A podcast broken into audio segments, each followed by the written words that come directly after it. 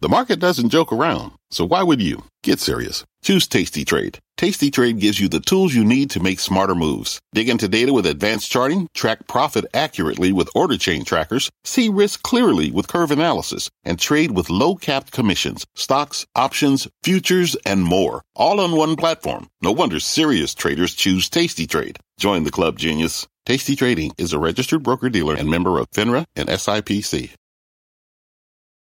I'm Brian Sullivan, and you're listening to CNBC's Worldwide Exchange. Our show airs live weekdays at 5 a.m. Eastern. Listen in. It is 5 a.m. at CNBC, and here is your top five at five. Can Monday's boom power on? Futures they're mixed after the Dow posts its best day in months. Jay Powell, take two. The Fed chair back on Capitol Hill as investors wait for any words on inflation and interest rates.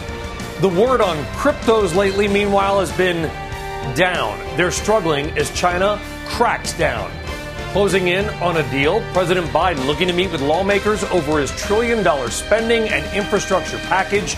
The needle could move today. And start your engines. 20 years ago, one movie franchise raced into theaters. This week, it could crack the top five highest grossing franchises of all time. Can you guess it?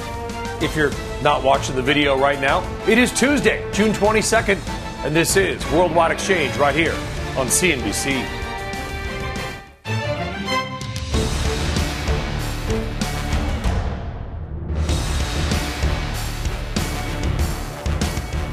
I mean, if you're watching, not listening, you saw it, you know what it is, but don't tell anybody who may not have seen it.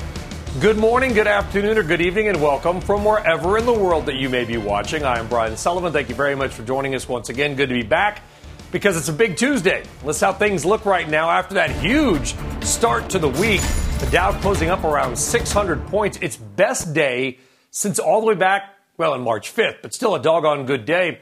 The S&P 500 and Nasdaq surging as well. Everyone, you know, they're going to look for fundamental reasons for the big move. Well, it's this or it's that, but Really, if you read all the Wall Street notes, it may have been more technical than anything. I want to show you something. Look at this S&P 500 chart. The 50-day moving average highlighted in purple. Look at that. Every time we test it and it's held, it's provided a pop off that 50-day DME. It closed on the, the, the moving average on Friday night. So really coming into it, a nice technical setup. That doesn't include the bounce of yesterday for a reason. I kind of wanted to show where we were on Friday. Well, falling bond yields might have also helped, particularly growth stocks. And despite Fed fears, 10 year yields continuing to drop. The 10 year yield coming up a little off its lows yesterday, but still below 1.5%. You remember Scott Minerd to Guggenheim Partners told you on this very show a few weeks ago he thought yields would fall and could go back below 1%. Well, the trend so far has been right on that call. We'll see where it goes. By the way, he was right on Bitcoin as well. Let's check the overnight action in Asia after Monday's wild move. We saw a big pop higher in Japan, the Nikkei rising more than 3%. Look at that. Only the Hang Seng fell. The early trade in Europe, though, not quite the trends that we had here. It is mixed. Some of the markets are up, some are down, thus the mixed.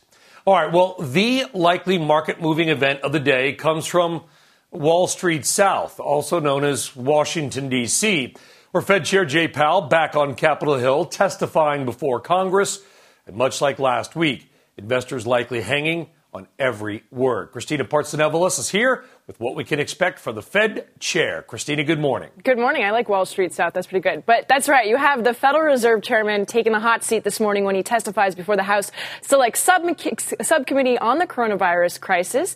In prepared remarks released yesterday, Jay Powell echoes comments he delivered following the Fed policy decision last week, noting that, quote, widespread vaccinations have joined unprecedented monetary and fiscal actions in providing strong support to the recovery, adding, Indicators of the economic activity and employment have continued to strengthen, and real GDP this year appears to be on track to post its fastest rate of increase in decades.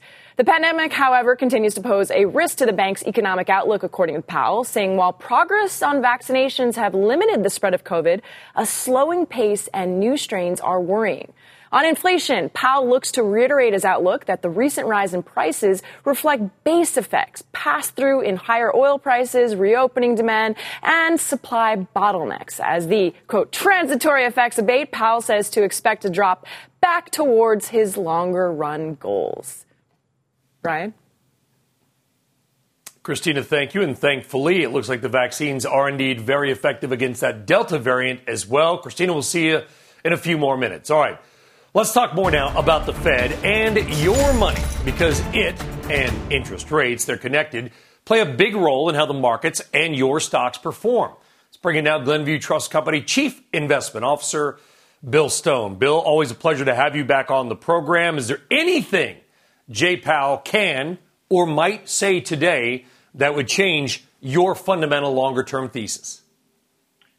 Well, I, I suppose what would make me you know, negative would be if I really thought that they were going to raise rates enough to snuff out this economic recovery. And I think that's really what the market was worried about last week. We got some reprieve from it uh, yesterday, but um, you know what you saw in the markets last week after the Fed uh, and Bullard were really, you know, the yield curve really, um, you know, flattening. That is just simply showing that the market thinks the, you know, you have a, not, not I would say more of a chance of going into recession. And I don't want to say it got into any sort of numbers that looked like that.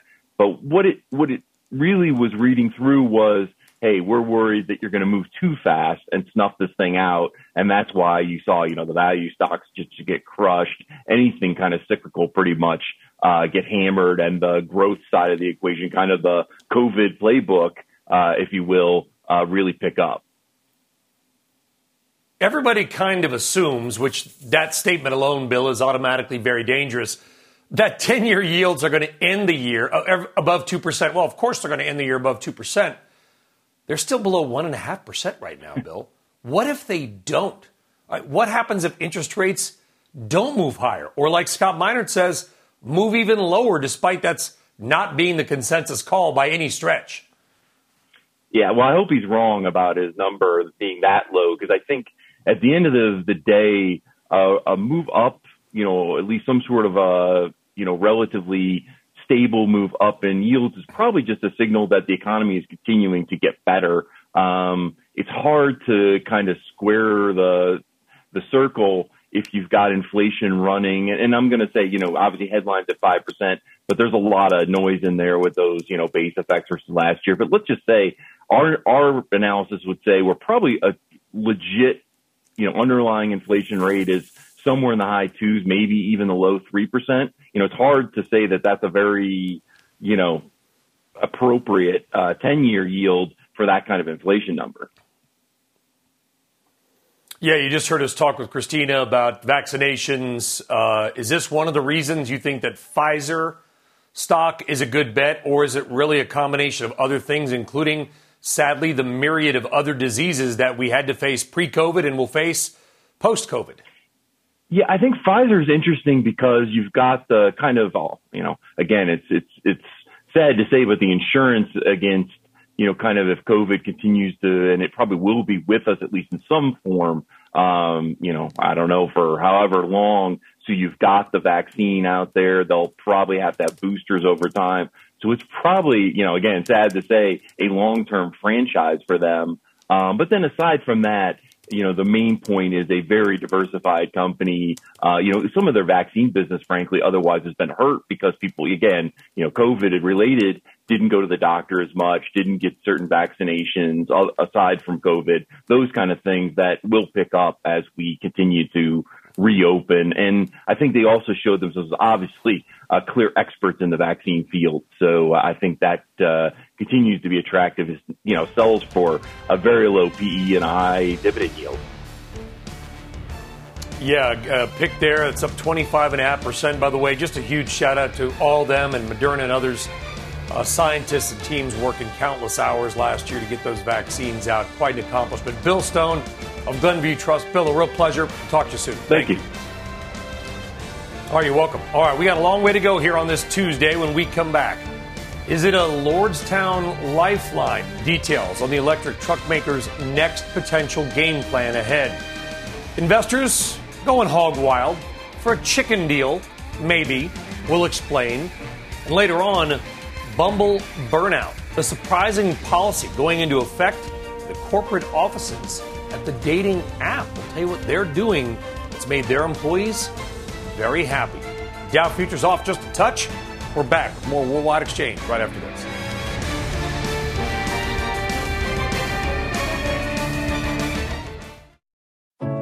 What does it mean to be rich? Is it having more stories to share or time to give?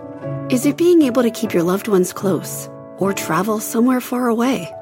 At Edward Jones, we believe the key to being rich is knowing what counts your dedicated financial advisor will take a comprehensive approach to your financial strategy to help support what truly matters to you. EdwardJones.com slash find your rich. Edward Jones, member SIPC. At the UPS store, we know things can get busy this upcoming holiday. You can count on us to be open and ready to help with any packing and shipping or anything else you might need. Is there anything you can't do? Um, actually, I don't have a good singing voice. the UPS. Nope. But our certified packing experts can pack and ship just about anything. At least that's good. The UPS store. Be unstoppable. Most locations are independently owned. Product services, pricing, and hours of operation may vary. See Center for details. Come in today to get your holiday goodies there on time. Time now for your big money movers. Three key stock stories of the morning. Stock number one Lordstown Motors. The struggling electric truck startup says it is evaluating strategic partners as it searches for necessary funding to stay in business. Company opened its assembly plant, a former GM factory in Ohio, right up there against Route 80. And to reporters yesterday and earlier this month, Lordstown had warned that it may not be able to continue as a going concern, i.e., go out of business, if it can't raise more money to retool that plant. Stock number two, Delta Airlines. It plans to hire more than 1,000 pilots by next summer, that according to an internal memo. Delta is anticipating a recovery in air travel as international restrictions now begin to ease. Last year, Delta cut about 3,500 pilots, many through early retirement packages and putting some on inactive status. And stock three, Sanderson Farms. Sources say the chicken producer is exploring a sale. This at a time for demand when its products, you know, chickens, is rising as restaurants reopen because chickens are delicious. Reports say that Sanderson is drawing interest. Last year, it rejected an unsolicited takeover offer from a private equity firm. All right, on deck on this Tuesday, forget Amazon, Walmart, and Target. Well, those are deals. But the real deal days, they're on Wall Street. PwC has a new report that says just how big the deal flow is and maybe how much money bankers might be making. Today's big number $400 billion. That's how much Goldman Sachs expects household net equity buying will reach this year. That's an increase of 14% over the prior year.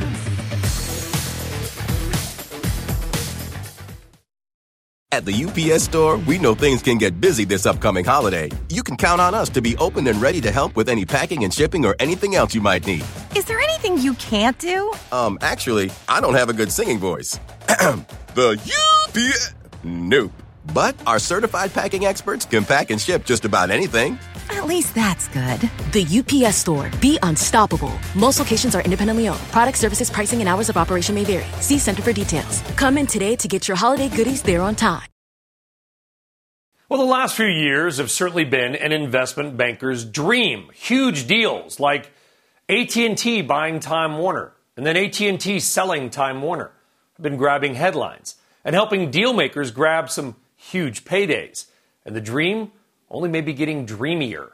According to PwC, the number of U.S. deals will dramatically outpace that of last year, as well as the value, not just the number of the deals.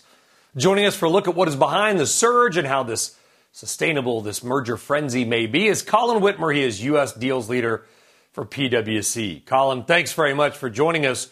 We would have brought an investment banker into the conversation, but they were all too busy, probably still up from last night working on their latest deal. How big have the numbers been? Yeah, I'll tell you, you know, when you look at the deal market from two perspectives, you can look at it from the volume perspective and the value perspective. When you think about the volumes, it's been pretty incredible. There's been nearly 15,000 transactions in 2020, and that was up 8% over 19. And if you think about the run rate for 2021, we're already at 6,500 through May. So there's still plenty of volume in the system. And as you rightly pointed out, there's a very significant story here around value.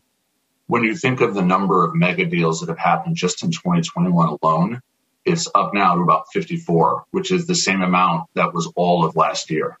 Um, and if the first quarter of 2021, just from a announced value perspective, was 780 billion, which was 17% up over the fourth quarter of last year, which was again the previous high watermark. So to your point, there's a lot of stories here around volume and value, and the numbers look really good, and the industry itself is quite busy. We've even surveyed our CEOs um, and on a survey that we do, and 57% of them said that they're going to increase their M&A budgets. So very, very robust market. Yeah. You know, speaking to those in the industry, both on the deal making side, the company side, the legal side, they all basically say the same thing. And I will paraphrase, of course, Colin, which is if I ask them, how much longer can this deal frenzy goes on? They'll go on. They'll say, you know what? As long as money is basically free. Is that it? Low rates and a world awash in cash? It is both of those. Low rates is a big contributor to um, to the continuation of this run, but capital is another big part of this story. You know, most of our corporates went into the pandemic with record levels of cash to begin with, and then bounced back from the pandemic quite well. So they're sitting on a tremendous amount of cash available to do deals. And of course, private equity has been a big player in this market. They're up to now, now to about 39% of the deals that are getting done in 2021, which is, you know, 10 points higher than it has been in the past. And they are awash with capital as well. Um, so I think as long as the regulatory environment is somewhat stable, um, tax rates are low, interest rates continue to be low, inflation, inflation continues under control. I think we have a long runway ahead of us for M&A. And I didn't mention the AT&T deal, then no deal, then sell off the deal because I'm trying to pick on AT&T necessarily, although it will go down as maybe one of the worst deals of all time. That aside, which always seems to include Time Warner. Anyway, Colin, it's that media and telecom is topping your list as the sector most involved in deals. It's been hot. Yeah. Yep, it is extremely hot. And when you step back and look at what companies are trying to do with transactions now, they're trying to transform their business. There's a lot of cross industry um, investment, and a lot of that is going into tech, and a lot of that's going into media. You think of retailers who now want to have an omni-channel presence and are and are doing um, a tech deal. It is permeating and it is driving up valuations. Yeah, there's our chart there showing media telecom about 25% of that massive deal flow. And Colin will welcome back on soon because, like you just pointed out, we're about ready to top last year's numbers and deal volume by halfway through the year. I mean, it's really, truly stunning. There's going to be a lot of big bonuses being paid. Hey, maybe it's good for the for the struggling Manhattan real estate market. Colin Wittmer, PwC. Have a great day, Colin. Great stuff. Take care. Thank you so much, Brett. Have a good one. Yeah, a lot of you're very welcome. A lot of private equity attorneys, et cetera, they are getting paid lately. All right. Well, let's get a check on some of this morning's other top headlines outside the world of money and business. For that, we go to NBC's Phillip Mena in New York. Good morning, Phillip. Hey, Brian, good morning. The Trump Organization is taking New York City to court, accusing it of canceling a lucrative golf course contract for political reasons after the Capitol riot. Back in January, Mayor Bill de Blasio terminated the contract, saying Trump's role in the insurrection tarnished the brand name. Well, Trump Organization officials are calling de Blasio's actions purely politically motivated, and they want a judge to reverse his decision. If the city loses, they could be on the hook for $30 million. That's the money the organization spent on upgrades to the course. This month's brutal heat wave is fueling extreme fire danger in the West. Multiple wildfires are burning right now in California, Colorado, Arizona, and Oregon. The Backbone Fire northeast of Phoenix grew to over 32,000 acres on Monday, and right now it is 0% contained. Finally, it was an historic day for the NFL as Las Vegas Raiders defensive end Carl Nassib became the first active NFL player to come out as gay. Nassib made that announcement on Instagram, saying he wants to do his part to cultivate a culture that is accepting and compassionate. He also pledged $100,000 to the Trevor Project that provides crisis intervention and suicide prevention services for the LGBTQ community. The Raiders tweeted saying, Proud of you, Carl. Brian, back to you. Good for them and good for him. Phillip Mena, thank you very much. All right, as we had to break, another milestone when it comes to air travel because the TSA numbers are in and they are big. On Sunday, more than 2.1 million people got on an airplane in America. That is the most since March 7th of 2020, days before the first lockdowns went into effect. In fact, we've now cracked the 2 million mark five times lately, including this past Sunday. Yes, the numbers are still slightly off the 2019 peaks, but they are growing and showing no signs of slowing. And once international reopens, those numbers could surpass 2019 at current rates. Have you been on a plane lately? My guess is it's oversold. Dow futures down four. We're back right after this.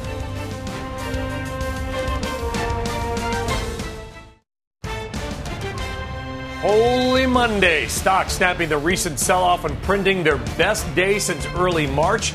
But cryptos continue to crumble as Bitcoin, Ethereum, and others bring tears to investors' eyes. What will today bring? We'll set you up. Call him an cautiously optimistic Jay Powell.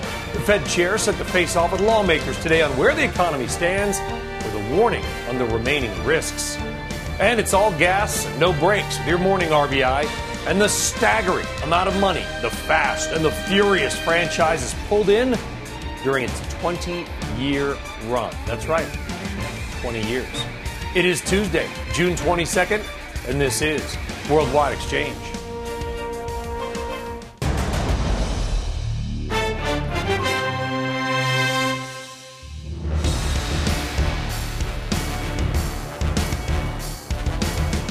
Those numbers on the Fast and the Furious are big, and we don't reference them for a random reason. It's coming up in your RBI. Welcome. Good morning, everybody. I'm Brian Sullivan. It's uh, 427 in the Central Time Zone, 527 in the East. Thanks for joining us if you're an early riser. Well, let's see how things look on a Tuesday after a huge start to the week. Futures right now, well, they're not moving in a huge way. In fact, they're, they're not moving much at all. But hey, after yesterday's move with the Dow closing up nearly 600 points, the best day since March 5th, with the S&P and Nasdaq surging as well. Can't expect that kind of stuff to happen every day. Now, of course, everyone was looking for fundamental reasons for the big move, but there were reasons. But also look at this, and if you missed it earlier, it's worth another look. It's the S&P 500 going back a year with the 50-day moving average on it. And look at that. Every time that the S&P tested that 50-day moving average, once, twice, thrice, fourth thrice, fifth thrice, whatever. This was the sixth time on Friday that we touched it. And so technically the market was maybe historically setting some up for a pop. And indeed, that's what we got. So yeah, there might have been some fundamental reasons there. Who knows what the change was between Monday and Friday? I don't and won't pretend to, but there was a nice technical setup as well.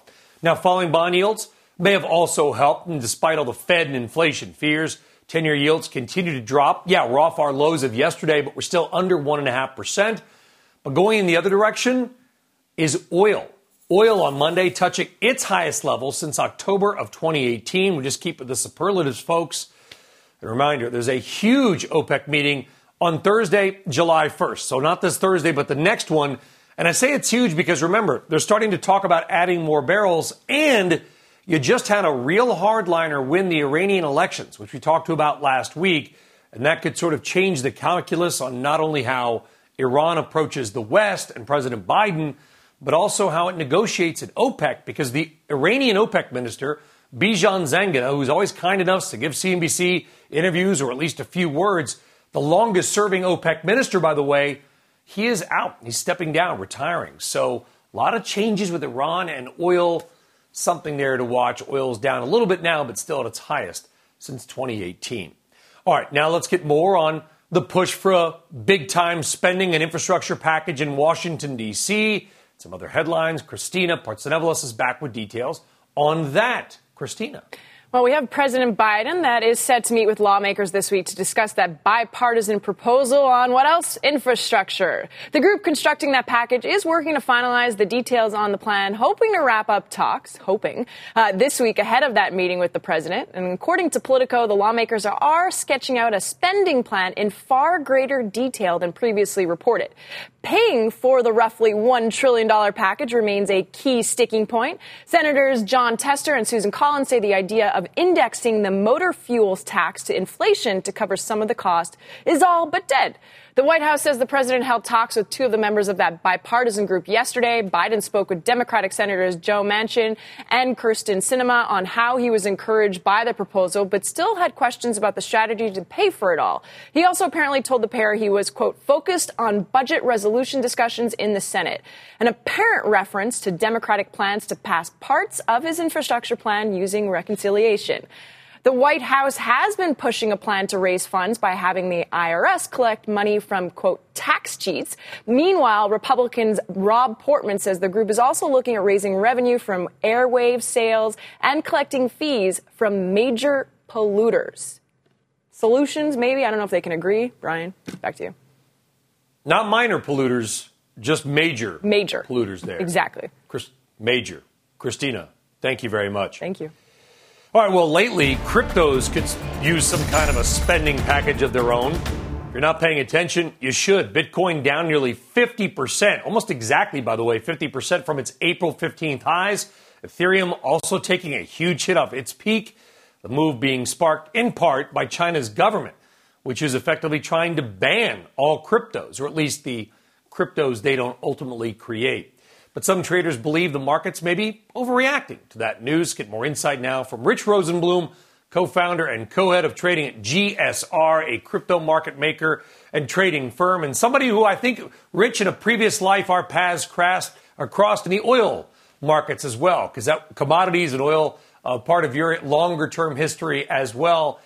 Uh, the, the, cryptos, um, if you had to say what the main, is there one main reason? What, and by the way, they're still well up from where they were a year ago. Let's do context and, and key here. But off their peaks, is there one thing that sticks out to you, Rich? I'd say it's that Bitcoin. It stands for, for freedom, not only uh, economic freedom, but uh, freedom of speech. And that's something, as we've seen, that China doesn't like. It's an autocratic country, and give, give me a break that they're trying to, to regulate it. Uh, they're trying to ban it. I've seen China try to ban a lot of things, including the internet. And if you go to China, you can't use a, a litany of different technology companies that we use, you know, every, every day here in America. And I think it's part of what makes it great here. And I think uh, China's tried it, done it before. You can read headlines that say the exact same thing from 2013. And so, uh, you know, I'm more of a long-term trader, less focused on the details. We are down a lot, but this is frontier technology you got to be in it and expect it to, to be volatile. Uh, I do think that the big drop uh, knocked a lot of the leverage out of the system, and I think the CDC lifting the mask ordinance on May 13th probably having an equally big uh, impact in the market as China because people are out there uh, playing sports, going out. They're not in front of their phones as much. So a lot of the day traders are out, but the, the bigger players like uh, GSR, we're, we're still in and believe in it for the long term. And if I wasn't looking at the prices today, I'd, I'd still think we're at all time highs. Well, you're right about China. I mean, they're basically trying to create their own internet. All the things we use pretty much every day here, almost none of them you can use there as well. And their reports say they're trying to do the same thing, maybe create their own, you know, crypto renminbi. I mean, which kind of defeats the purpose of the decentralized nature of a Bitcoin. Rich, they may not be able to ban that but they can ban banks from sending people money to use to buy cryptos. So they do have some power. Yeah, there's certainly some power. Uh, yeah, I think there was some some talk in 2012. The U.S. government was considering banning Bitcoin, then realized they, they couldn't. They could you know, push it offshore and, and limit the use of it, but then it's just going to be more popular in some other areas. So I think it's a strategic move that China is going to make major investments into blockchain technology They just only want it to be used for the government and, and for the military. And, you know, for the individuals, it's going to be left more for countries like the U.S. to, to lead the way. I don't want to get too in the weeds, Rich, because I'm not, to be perfectly honest with you, I'm not sure I fully understand it, but I'm doing my damnedest to learn. On Ethereum, going from proof of work to proof of stake, POW to POS. And when I first thought, I thought POS standing for something else. And I'm trying to understand how this shift that Ethereum is doing to try to change the sort of carbon nature of mining, at least for that. Can you give us, in, a, in layman's terms, what this is and why it may matter in the short term as far as some volatility there? Sure. So I'd say, um, you know, one beautiful thing about this technology is it's always changing. Even Bitcoin itself, um, the technology and the way it's mined is changing. Uh, my company, GSR, in the past few months, we've uh, taken our carbon footprint uh, to, to, zero by having half of our mining be hydroelectric, and we're offsetting the other half, and with the goal in a year uh, to be uh, f- fully using um, renewable energy. But in terms of Ethereum, the move to proof of stake, this is all about having a decentralized world where you, you need a bunch of different groups called called nodes that are validating a network. And instead of having that validation be through a proof of work, solving essentially a math problem in Bitcoin, uh, proof of stake is just you have to have some uh, Ethereum and do that validation by holding it and putting it onto a network to serve that validation. There's a bunch of other methods, and one of the that's getting very popular is Chia. That's more of proof in time and space, and it uses space on a hard drive. But by far the most popular over the past year is Ethereum. You can see it's still up, um, you know, over 100% on the year. Um, started the year, it's roughly $700. Now it's about you know 1900. Mm. So it's uh, I think one of the things that's made it more popular is that it's more energy efficient lately. Also has smart contracts tracks on like Bitcoin. You can uh, like uh, cr- create a pattern that you want to happen yeah. on Ethereum, and there'll be code that automatically makes it happen. I don't know about you, Rich, but that's the first time I've talked about something like that at 5:37 a.m. Even anchoring this show for a couple of years, uh, it's an imp- it's a technical topic. It's an important one, especially uh, for Ether. Rich, we appreciate you breaking it down in an easy to understand way. We'll get you back on again soon if you want. Rich Rosenblum at GSR. Thank you very much. Thanks a lot, Brian. You're very welcome, folks. If you're invested in crypto, you cannot lose sight of the energy production and consumption. That's going to be a big play there, especially that POW to POS thing on Ethereum and others. Stay focused there. All right, coming up, your morning's top trending stories, which include more chicken news and how one wing chain is trying to wean you off wings. But as we head to break, some of your other top stories Victoria's Secret is reportedly borrowing $500 million to help pay for its split from Bath and Body Works, according to Bloomberg. JP Morgan Chase overseeing possible sale. ExxonMobil pushing back on another Bloomberg report that it's planning to cut 5 to 10% of its U.S. office staff every year for the next three to five years. The oil giant telling us the report is, quote, false and misleading, adding it is going through its annual assessments, which are entirely unrelated to workforce reductions. And businesses are reportedly gearing up to fight the SEC's growing push for public companies to disclose more information about how they respond to threats linked to climate change. According to the Wall Street Journal, energy and transportation companies argue climate change risks aren't easily measured. We're back in a moment. Dow futures off 33. Stay tuned.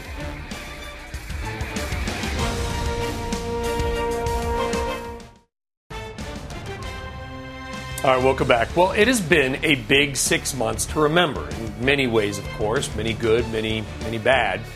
Particularly, though, as COVID collapsed around the country and parts of the world. But it's also been big for the markets and your money. Check out some of these stunning stats that our crack team put together over the last half year. The S&P 500 on pace for its best first half since 2019. Not to be outdone, the transports, their best first half since all the way back in 1997. Wow. Regional banks, measured by one ETF, had the best day since January 6th and on pace for their best first half ever, at least back to their inception. Oil on pace for its best first half since 2009. And in the year of digging stuff out of the ground, gold is on pace for the uh, worst first half since 2019. But lately, gold has shown some signs of life, certainly in the markets, and in many ways, a six months to remember. Well, I'm back, and so the RBI is back. And today's most random but interesting thing could be well, it could have been those stats we just gave you. They were good. But this one has to do with something a little bit lighter, and that is the movies, specifically one movie, or rather, one movie franchise that is near and dear to our hearts here at NBC Universal, and that is NBC Universal's Fast and the Furious. Because it may be hard to believe, but today is the 20th anniversary of the release of the first movie, which was aptly titled The Fast and the Furious. It was a big success at the box office, grossing more than $200 million. But that actually looks kind of small time right now, because since then, the franchise has delivered furiously. The nine movies in the Fast saga have grossed over $6.1 billion globally, according to the numbers. In fact, just one of the movies, Furious 7, back in 2015, brought in more than $1.5 billion by itself. And now, the latest movie is out F9, The Fast Saga. And so, on this 20th anniversary of the first Fast film, we are all wishing it well, of course. And even if this movie takes in just a few hundred million bucks, it'll probably do a lot better than that. It should vault past X Men and Spider Man franchises at sixth and fifth place on the all time franchise record board and will likely tuck in very nicely, thank you, to the James Bond movies. Come to think of it, that Bond guy drove some nice cars too, just not anything as cool as a hopped up Dodge Challenger. Random, but interesting. And good luck to F9. All right, let's get now to today's top trending stories, which include burnout at Bumble, Toyota bots, and trying the thigh, chicken style. Christina Partsinevelos is back with those stories and more. Christina. Thank you, Brian. So let's talk about Bumble. It's giving its employees across the globe a paid week off from work to combat burnout.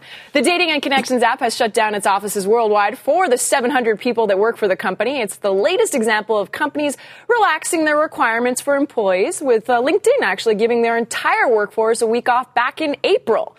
And Toyota is developing a robot that can clean your counters while also taking a selfie. The Toyota Research Institute says the robot is, is designed to help the world's aging population. It can pick up transparent objects and learn as it moves around a complex space, all while snapping some selfies. And Wingstop is launching a virtual restaurant called Thigh Stop, selling only chicken thighs.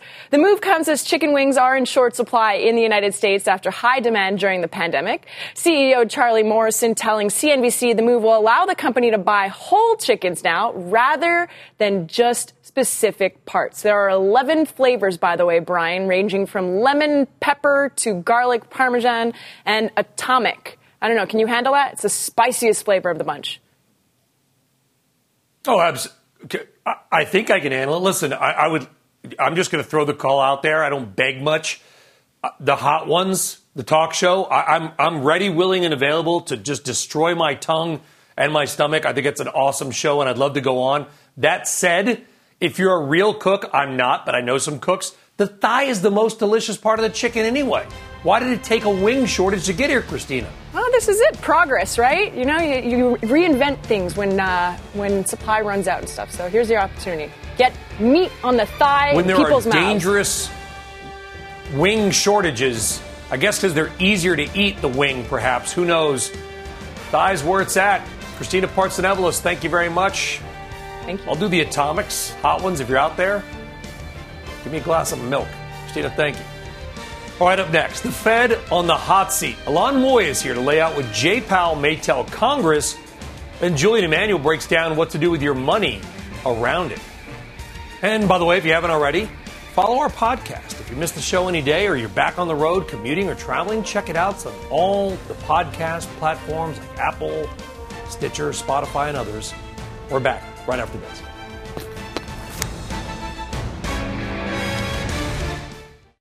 All right, welcome or welcome back and good morning. Jay Powell set to head back to the Hill this afternoon to give lawmakers his latest take on the American economy. And while the Fed chair is expected to give an optimistic diagnosis, he's also expected to warn of continued threats.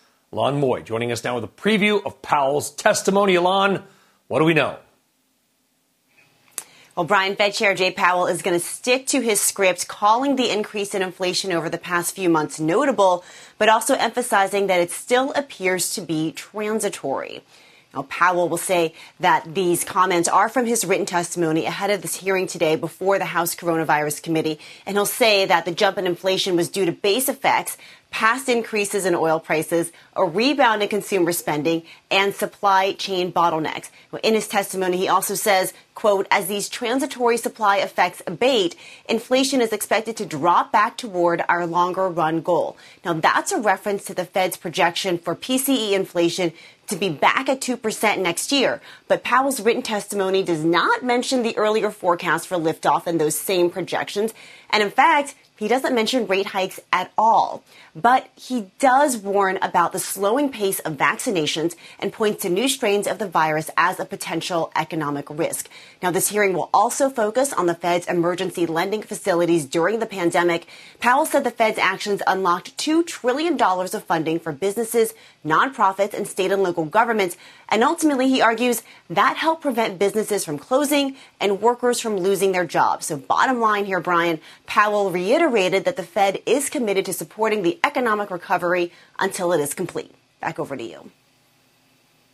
All right. Well, Ylan, before heading to the Hill, apparently Powell met with President Biden and some financial regulators at the White House on Monday. What do we know about the meeting? To you, your, your sources, what was the big takeaway from the sit down, if any? Yeah, so the yeah, the White House described this as sort of a routine checkup on the health of the financial system. The regulators, including Powell, said that it was healthy, that any risk is being mitigated by robust capital and liquidity levels in the banking system. But interestingly, White House spokesperson Jen Psaki was asked during her press conference yesterday if the president still has confidence in Jay Powell. That is Washington speak for is he going to keep his job because his term um, as Fed chairman does run out in February. Psaki did not answer that question directly. She just said this is a routine meeting, status check, etc. So Brian, to me, that suggests that the parlor game is on of whether or not uh, Jay Powell is going to remain as Fed chair come next year. Uh, the parlor game and the uh, the silly season, perhaps around the Fed, is is already kicking off as well. Keep those rates low, I suspect. Ylan Mui, big day with Jay Powell on the Hill again. Ylan, thank you very much. All right, joining us now is BTIG Managing Director and Chief Equity and Derivative Strategist Julian Emanuel. Julian, it's great to have you back on. Is there anything you think Jay Powell can or might say that would shake your uh, optimistic, not wildly bullish, but optimistic view on the equity markets? Well, actually, if he doesn't address this potential, this this whole narrative of transitory inflation uh, has begun to be tested. Clearly, that's why we saw volatility in the markets last week. Clearly, that's why we're seeing volatility among the Fed governors, dots, and the Fed speak. And so, uh, what what we need to see is more proof that it's transitory rather than listing the reasons that will go away. And I would say that when you think about it, none of these meetings are routine and, and normal and regular, particularly given where we are. Uh, the pandemic is still with us to a certain extent. The economy is going to grow at 7%. And as you mentioned, Fed Chair Powell's uh, term is uh, expiring next February. Do you think he gets renominated? I know it's a little bit off topic. You think he gets renominated and, and reconfirmed, Julian? Would you like to see that? Well, I think he's done a phenomenal job. I don't. I don't think you can argue that uh, the, the forthright, forceful action that he took last March really, really set the table for what we've seen: the recovery in the economy, the recovery in financial assets. And think about this: uh, it, a year ago, would we have ever expected the economy projected to grow at 7% this year and unemployment to be back down below 4% next year? That's a testament to the action that the Fed has undertaken. Okay, that aside, what do we do? Where's a great spot if we're finding, you know, anything is, is there anything undervalued? Where's a great spot to invest right now? Stock, sector, crypto, anything. So, from our point of view, again, the debate having been opened up last Wednesday uh, post the FOMC meeting, we're likely to have a period of volatility, certainly leading up to the July 28th Fed meeting. We tend to be a little bit more cautious. We think the value theme continues to work long term, but what we really like now is what we would call defensive value. That being healthcare, which has been overlooked for the better part of the entire rally, and REITs. Interestingly enough, REITs have gotten a lot of interest from our clients in, in the last few weeks. They've done well, but when you think about their potential as an inflation hedge and something that isn't bothered by a flattening yield curve or gently rising rates, which is what we project, we think REITs are very well positioned here. REITs. So that's an that's an interest rate play, as you just said. I mean, aren't you scared to invest in REITs when we're just not sure where rates? If I say REITs and rates in the same sentence again, I may go crazy. Aren't you nervous about that, Julian? Well, so for us, uh, uh, again, it is to a certain extent an interest rate play, but the interesting thing about REITs is they actually tend to not correlate as much to the S&P 500 and people look at REITs as a potential inflation hedge. So if we get what we're expecting, which is gently higher rates, if you think about it, the move from call it 1% to 1.7% that we saw in the 10-year yield earlier in the year really didn't derail the stock market all that much. It's this whole question of how do we properly address inflation that's causing the stock market to move sideways and become more volatile here. Any view on energy? I know that's been one that Tom Lee and some others love. I, am not talking my book because I cover oil and gas. Julian, what's the view on energy? Uh, Brian, you know, as an old commodity trader, when we saw West Texas hit negative 40 a little bit over a year ago, we did a lot of work on what the commodity market says there and what the energy stocks themselves say there, and they said up. Obviously, it's worked nicely. We think there's more to go because we think the value theme is intact. It's a multi year theme, not a multi quarter theme. And we think the economy is going to grow. Yeah, and we're getting calls for $100 barrel oil, possibly from Goldman Sachs and some others. I love the REIT call as well. We're watching interest rates. Julian Emanuel of BTIG. Julian, always a pleasure. Have a great day. Thank you very much. And folks, just like that, the show's over. That does it for us here on Worldwide Exchange, aka WEX. We'll see you back again tomorrow with the RBI and everything else. Squawk and the gang picking up your coverage next. Have a great day. See you tomorrow.